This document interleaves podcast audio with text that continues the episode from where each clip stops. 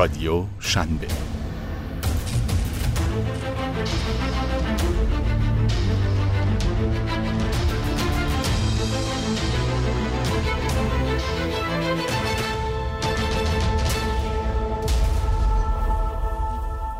مراقب کمای استارتاپی باشید. به دعوت یک رویداد استارتاپی این فرصت برای من فراهم شد تا یک روز را در کنار استارتاپ های اصفهانی بگذرانم. خلاصه چیزی که در اصفهانی که دیگر زاینده رود ندارد دیدم این بود. امیدها هنوز زندند.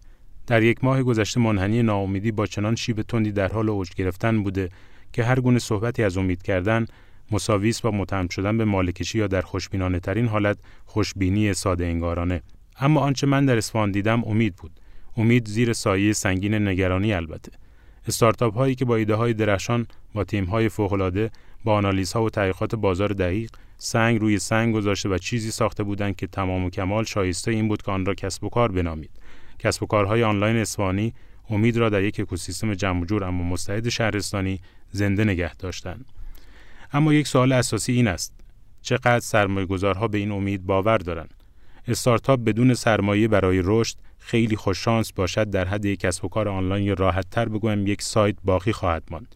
استارتاپ بدون سرمایه وقت تلف کردن است. به خصوص وقتی از قبل پیوندی میان بنیانگذارها و بازارهای هدف نباشد. این نیاز به جذب سرمایه شدیدتر و حیاتیتر هم خواهد شد.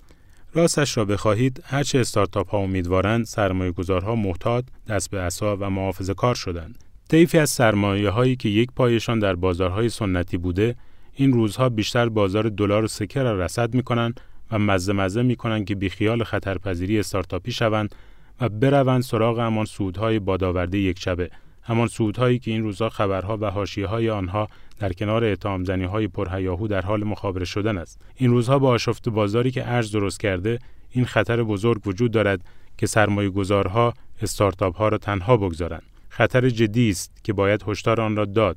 باید با آنها که در روزهای خوب گذشته ادعای حمایت و ماندن در کنار استارتاپ ها را داشتند یادآوری کرد که حمایت در روزهای سخت است که ارزش دارد که در این روزهای وسوسه دلار و طلاست که باید به یاری استارتاپ ها آمد یاریگری ویسی ها انقدر مهم است که اگر کمی در آن تعلل و رخوت رسوخ کند باید منتظر سونامی استارتاپ های شکست خورده آن هم در همین سال 97 باشیم خطر جدی است و البته آزمونی واقعی برای مدعیان حمایت از استارتاپ ها.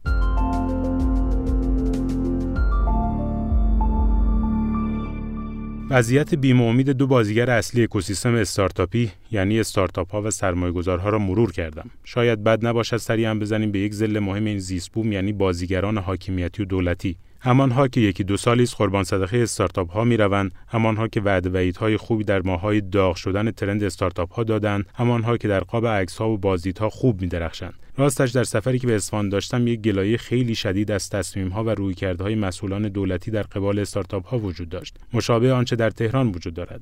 حرف هم همان حرف همیشگی بود. اینکه ما را به خیر تو امیدی نیست. شرمرسان آنها از بودجه هایی که به اسم استارتاپ ها نصیب ژنها و رفقای خوب می‌شد گلمند بودند. از اینکه برای برگزاری یک رویداد باید به چند نفر جواب پس داد. از اینکه باید اخم چند نهاد دولتی که عنوان پژوهشی و نوآوری و فناوری را یدک می‌کشند را تحمل کرد تا بتوان یک حرکت استارتاپی را چند قدم جلو برد.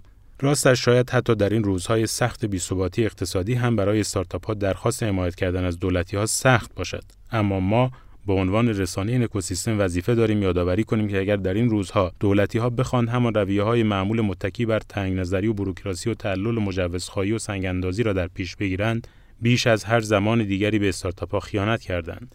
این روزهاست که استارتاپ ها نیاز دارند دولتی ها همدلانه تر از قبل در کنار آنها باشند. برای ورود سرمایه گذاران سنتی به سمت اکوسیستم استارتاپی هرچه در توان دارند انجام دهند. به طمع بودجه های اجرایی و طرحهای بیاینده در سازوکار استارتاپ ها دخالت نکنند مانع نتراشند و مهمتر از همه بیاد داشته باشند. اکوسیستم استارتاپی یک فرصت تضمین شده همیشگی نیست که بتوان بدون حد و مرز در آن آزمون و خطا کرد. آسیب خوردن این فضا می تواند یکی از آخرین سنگرهای امیدبخش اقتصاد کشور را وارد یک دوره طولانی از رکود و ناامیدی و رخوت کند که هیچ وام و هیچ همایش و هیچ بودجه هم نتواند از پس احیای آن بر بیاید.